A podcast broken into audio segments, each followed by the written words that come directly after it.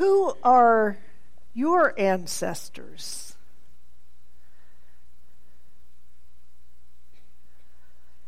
As I prepped this sermon this last couple of weeks, I couldn't help but think about my mother in law who died this month. She joins the rank of new ancestors. In fact, I indulged in imagining um, that it, that she's taken on a new job, kind of squeaky clean, and I wondered, well, just like when you start a new job, I wonder what kind of ancestor she's going to be. Is she going to be good at it? And then I realized, oh, we're the ones who make our ancestors, really, how we remember them. She had a lot of wonderful things to teach, and she was very human. And there are some things I think I'll not take on. But I'll tell you um, one of the things she did that I will take on, and I'll tweak it to make it mine. She did this amazing, she believed in education. She had eight children and made sure, made damn sure, every single one of them got a fine education doctor, lawyer, engineer, plumber, uh, CFO. Yeah, they were educated. And it wasn't just about school, she also was a travel agent. And so she knew that travel broadened you.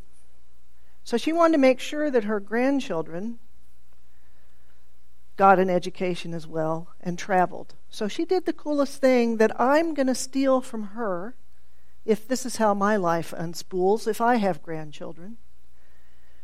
When, they were, when each grandchild was in first grade, and, and, this is the important part, they made all A's she would take them on a trip to another city and state to see a cousin.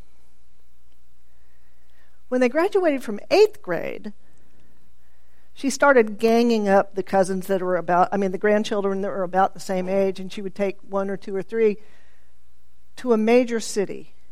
And part of what she did, part of the mystique of grandma, was she wouldn't tell them where they were going. Just well, you're going to need shorts and uh, and comfortable clothes, or you're going to need a jacket and gloves, and you know, she would give them that kind of instruction. So, of course, we spent a lot of time at holidays trying to weasel things out of her, and would make up. So, how do you think about Chicago? Do you like Chicago? and that's where they went. They went to Chicago and San Francisco and New York and Washington. And then when they graduated from high school, she took them abroad. She wanted them to see Europe. And again, she wouldn't tell them where they were going until they were at the airport in front of the flight thing would they figure out where they were going. We're going to gate B12. Oh, okay. So that's that's part of her being an ancestor that I want to emulate. I want to, if we have grandchildren, if we do, I think of our ancestors as um, okay, I'm going to show my age, and I meant to bring one. I love maps. And to be able to fold a map back up well is an art form that I happen to know how to do. Figure out where the creases go. And that's, a, that's something I miss the tactfulness of a, of a map.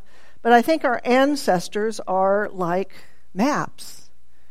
And some of them, we don't quite know all of the areas, but there, there are some clear roads. And some of them lead us to places we are sure we don't want to go. and we're talking about our ancestors, as you saw with our children, because across the board, in many dissimilar traditions, religious traditions, this, this time of year, this fall, the season, the light is getting less, the days are getting shorter. crops are in, leaves are falling.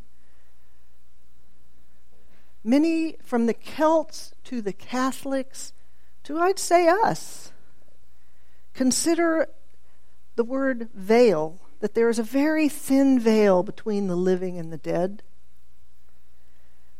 We aren't superstitious. Well, maybe we are. But the dead speak to us. I'd say we use more scientific terms of we remember people and objects and smells and even the time of year, the way the light strikes can remind you of someone you loved who's no longer here or someone you didn't love and you're glad they're not here. All Saints' Day, All Souls' Day, Halloween, Samhain, the Celtic pagan version of this thin veil, which is why we dress up like skeletons. And I am so sorry in my neighborhood that spiders have become the thing. I'd much rather have skeletons.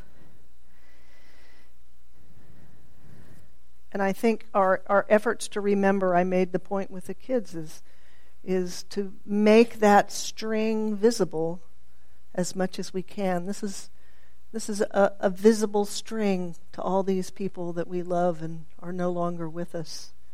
And I know each one of you have someone you'd put here, and we acknowledge that. They may be invisible, but we left spots for them.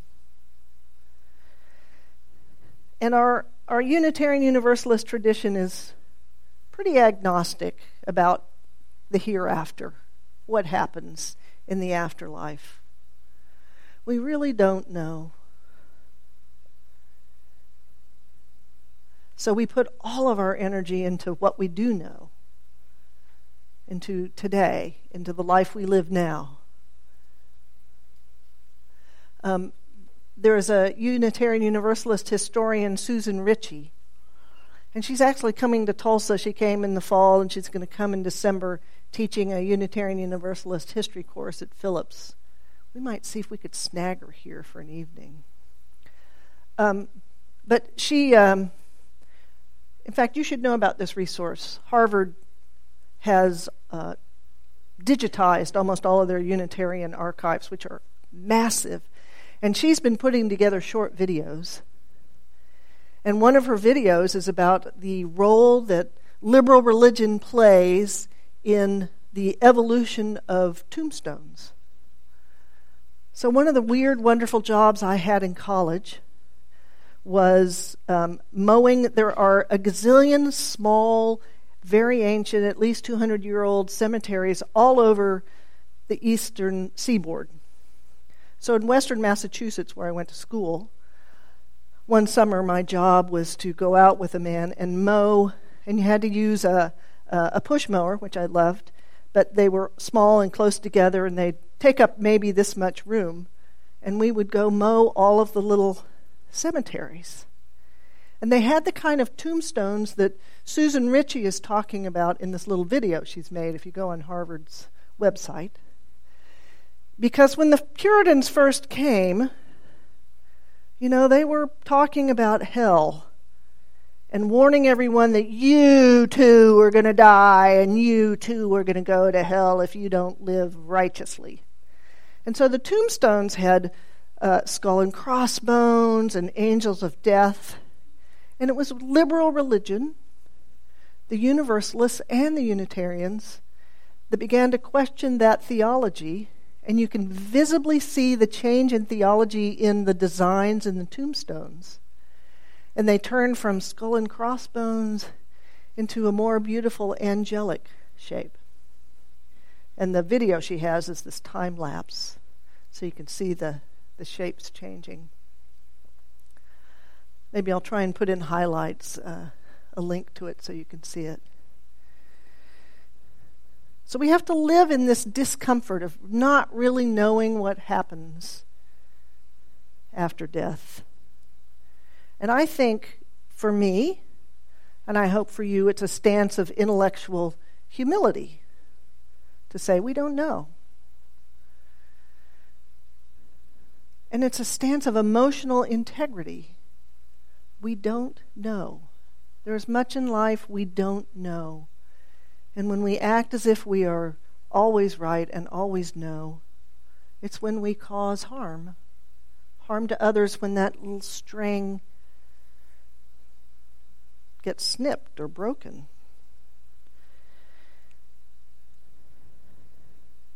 So I've said this that not all ancestors provide maps we want to follow.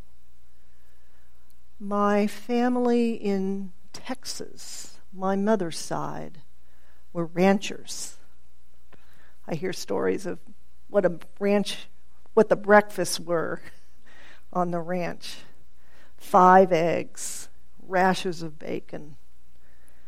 The name Texas toast, that's where it comes from Texas toast. But my ancestors from Texas were also blatant racists. I have this vivid image of, and I know I was 11 years old because we went to Houston to consider moving back there. My mother longed to be back in the town where she grew up, but Houston had changed. So we spent a summer and she considered, molded over, talked to her friends. And my uncle, lived in, at the time, it was a radical high rise. Um, now they're all over the place, but he lived in a high rise. And we had, for some reason, had to take the freight elevator. And I so clearly remember we got into the elevator, and he just, and I, I can feel the, the doors closing and that sound, and he made a comment about the goddamn N word who would have been riding in this elevator normally, and that we had to ride in it.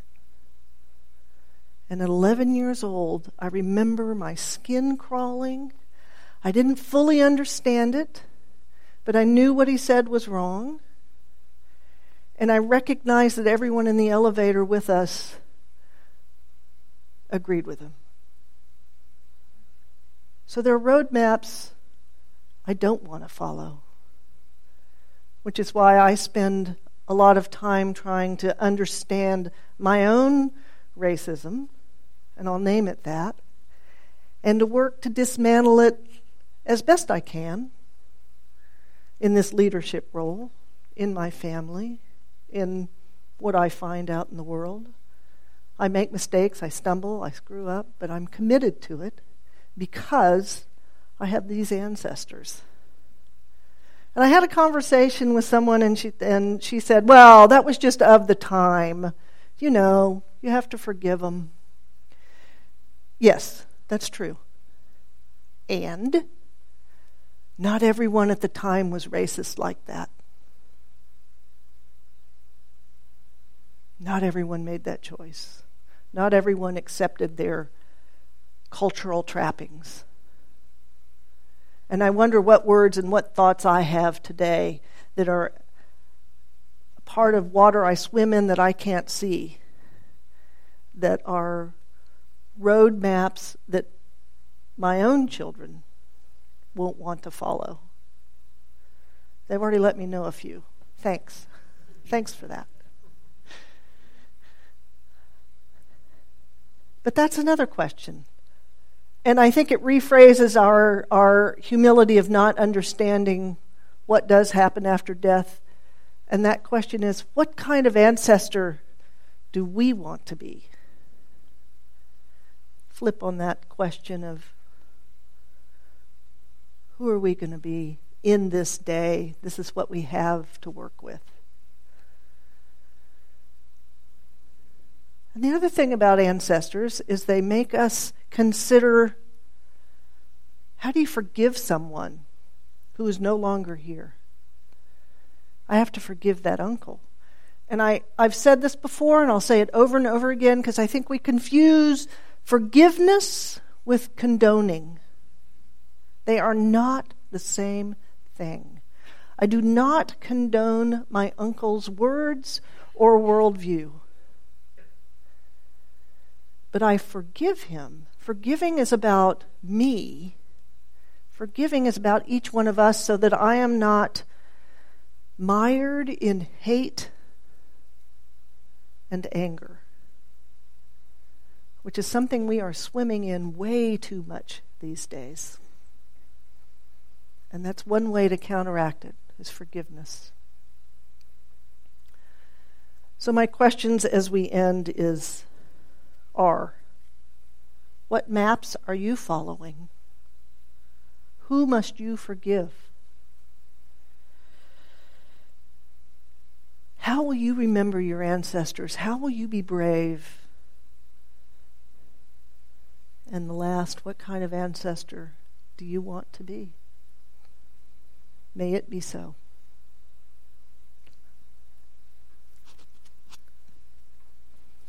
We give away our plate every single Sunday, and this month it's going